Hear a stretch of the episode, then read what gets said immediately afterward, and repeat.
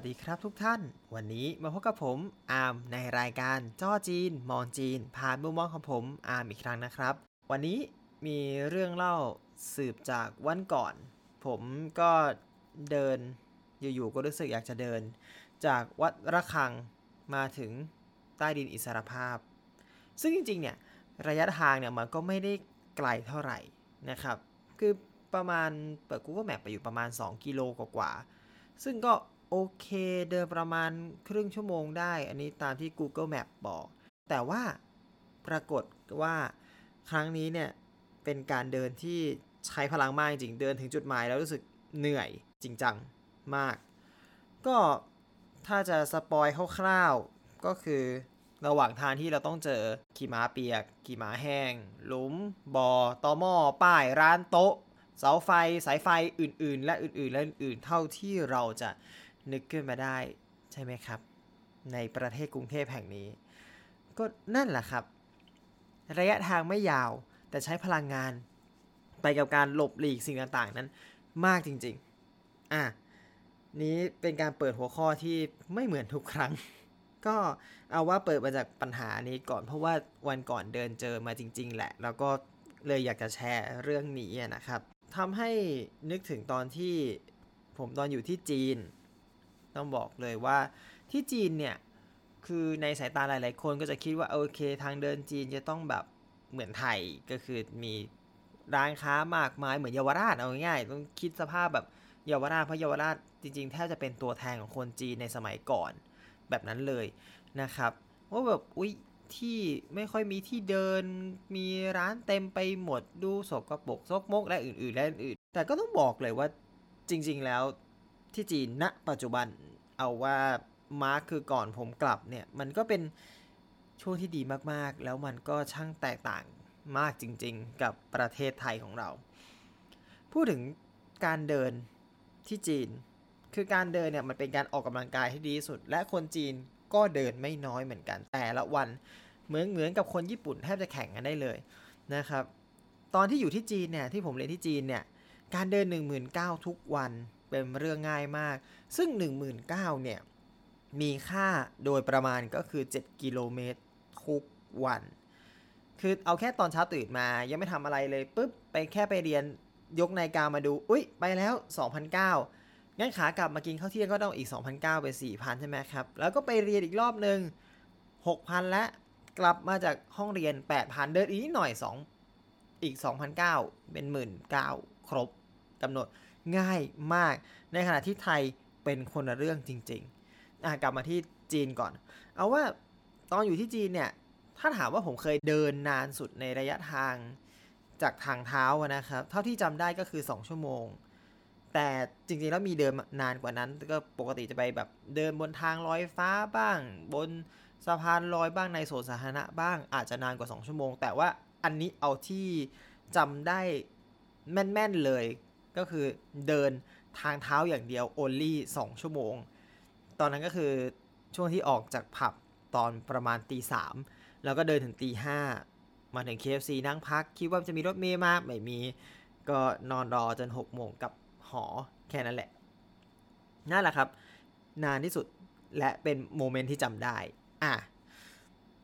จะบอกว่าทางเท้าที่จีนเดินง่ายมาก ง่ายที่สุด และใหญ่มาก ถ้าถามว่าทางเท้าของจีนเนี่ยใหญ่ขนาดไหนเนี่ยก็ต้องบอกว่าลองนึกภาพนะครับ มีรถจอดแบบเฉียง 45 องศา 2 ฝั่ง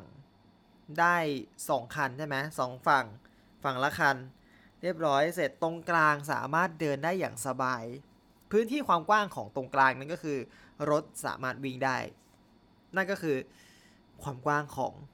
ทางเท้าที่จีนที่เซียเหมือน เพราะว่าเดินเซียเหมือนเป็นส่วนใหญ่นะครับ ถ้าถามว่าอันเนี้ยคือไซส์ปกติที่ติดกับถนนใหญ่และถามว่าถ้าถามว่าทางเดินที่แคบจริง ๆ ก็คงจะต้องเป็นแบบว่าทางระหว่างตึกที่โอเค คนอาจจะสวนกันยากหน่อย อาจจะต้องคนหลบให้อีกคนนึงเข้าหรืออะไรอย่างเงี้ย มันก็มีแต่ว่าเราจะพูดกันเฉพาะทางเท้าที่อยู่ติดกับถนนใหญ่ ซึ่งที่ผมเพิ่งสัมผัสมานั่นแหละครับ จากวัดระฆังไปถึงอิสรภาพ กับความวุ่นวายนั้น อะ ก็จะต้องบอกว่าทางเท้าจีนใหญ่มาก ดีมาก แต่ก็ต้องเคลมไว้ก่อนว่า โอเคว่ามันไม่ได้ดีขนาดญี่ปุ่นที่แบบเนี้ยบทุกอย่างเดินแล้วลื่นไปหมดโฟล์ไปหมด จีนก็อาจจะไม่ถึงระดับนั้นนะครับ ในเมืองผมนะ แต่รู้สึกเหมือนมีแบบบางเมืองก็ดีอย่างเช่น ที่เซฉวนที่เฉิงตู ก็รู้สึกโอเคเหมือนกันไปเดินมา ก็รู้สึกโฟล์ดีว่าแบบ เอ้ยไม่ได้มีเขาเรียกว่าสิ่งกีดขวางมากมาย แล้วก็คนที่เป็นคนพิการสามารถใช้ได้ค่อนข้างสะดวก อันนี้ก็ไปเดินมาแล้วเหมือนกันนะครับ ก็เอาว่ากลับมาที่เซี่ยเหมินก่อนยังไงก็ต้องยืนเซี่ยเหมินเป็นหลักอยู่ดีนะฮะก็มันไม่ได้เนียบเท่าญี่ปุ่น ก็อาจจะมีพื้นกระดกบ้าง แต่ที่แน่ๆก็คือ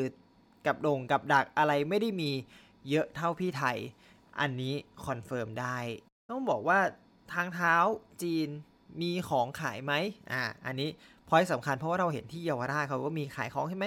จีนมีเหมือนกัน แต่ถามว่าเยอะไหมก็ไม่ได้เยอะมากนะครับ เพราะว่าเขาก็มีบุคคลที่เรียกว่าเทศกิจ ก็ก็เหมือนเทศกิจของกรุงเทพนี่แหละ คอยตรวจตราอยู่เสมอ ก็คอยดูว่าทางเท้ามันไม่ได้ รกจนเกินไป คนสามารถสัญจรได้อย่างปกติก็โอเคแล้วนะครับอันนี้จริงๆ ผมมีประสบการณ์การเปิดร้านแบบว่าแบกระดินเหมือนกันนะ เดี๋ยวค่อยแชร์วันหลังเนาะเอาวันนี้เอาเรื่องทางเท้าให้จบก่อน พูดถึง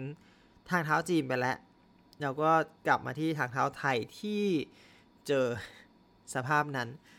ก็จริงๆ ผมก็ติดตามเพจอยู่บางเพจนะครับใน Facebook อย่างเช่นขาเกลือบพีก แล้วก็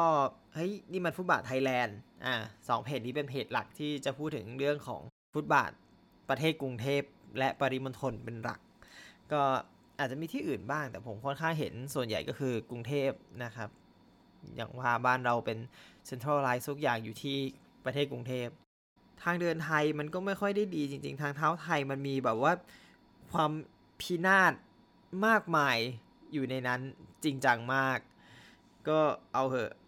แต่ก็ต้องมาแชร์ประสบการณ์ใช่ไหมว่าสิบปากว่าไม่เท่าตาเห็นสิบตาเห็นไม่เท่าลงมือทำไปสัมผัสเอง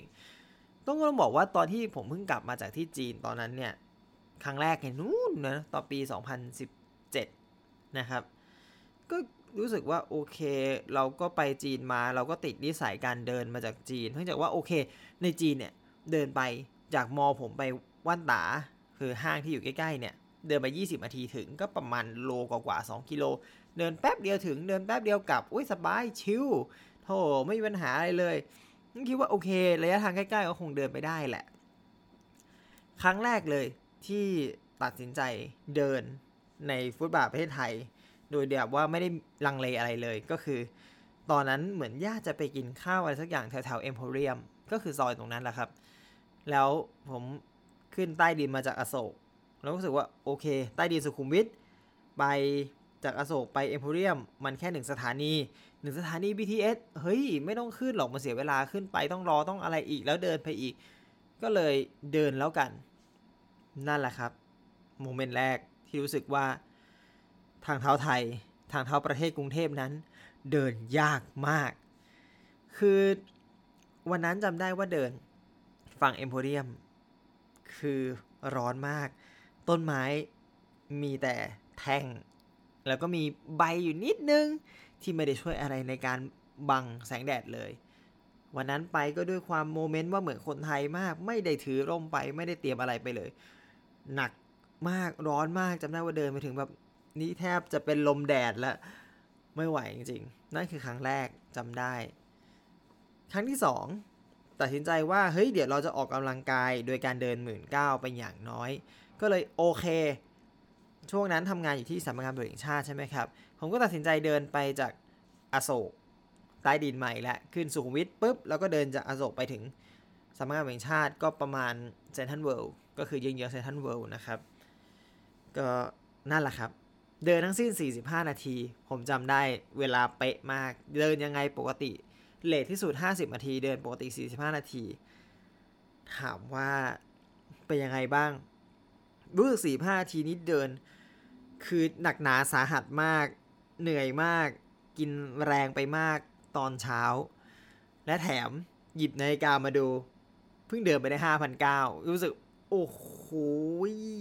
เราต้องเดินแบบนี้กลับอีกหนึ่งรอบเนี่ยหรอ อีก 45 ทีนี่นะ เราจะเดินโอเคไหม คือมันมีความรู้สึกนี้จริงนะในขณะที่เดินที่จีนเนี่ย เดินกันชั่วโมงสองชั่วโมงแบบไม่รู้สึกอะไรเลย แต่มาเดินที่ไทยเนี่ย กลายเป็นว่าแบบ เฮ้ย มันลำบากมันต้องคิดมากมันทุกอย่างมันเป็นอุปสรรคไปหมด ก็อยากนะอยากให้ถนนหนทางรวมถึงทางเดินทางเท้า ของไทยมีการพัฒนาบ้างประเทศกรุงเทพนี่อยากให้ทำทางเท้าให้ดี เหมือนที่เพจขาเกือบพลิก แล้วก็เพจเฮ้ยนี่มันฟุตบาทไทยแลนด์เนี่ยเขาพยายามสนับสนุนตลอดมาว่า จริง ๆ เราควรมีทางเท้าที่ดีเพื่อที่จะได้เดินใช่ไหมให้ทุกคนได้เดิน ได้ออกกำลังกาย ลดการใช้รถ เพราะว่าถ้าเดินใกล้ ๆ มันก็ไปได้ไม่ต้องใช้รถไม่ต้องแม้กระทั่งมอเตอร์ไซค์ก็ไม่ต้องเดินไป ถึงได้ลดการใช้รถลดความแออัดของถนน เสริมสร้างสุขภาพให้ทุกคนจริงจังมากครับ อันนี้เป็นเรื่องที่อยากแบบ ไม่รู้ว่าจะฝากใครได้ แต่ก็นั่นแหละครับ ได้แต่แค่มีความหวังว่าเราจะได้เปลี่ยน ถนนหนทางทางเท้าให้มันดีขึ้นเนาะวันนี้เหมือน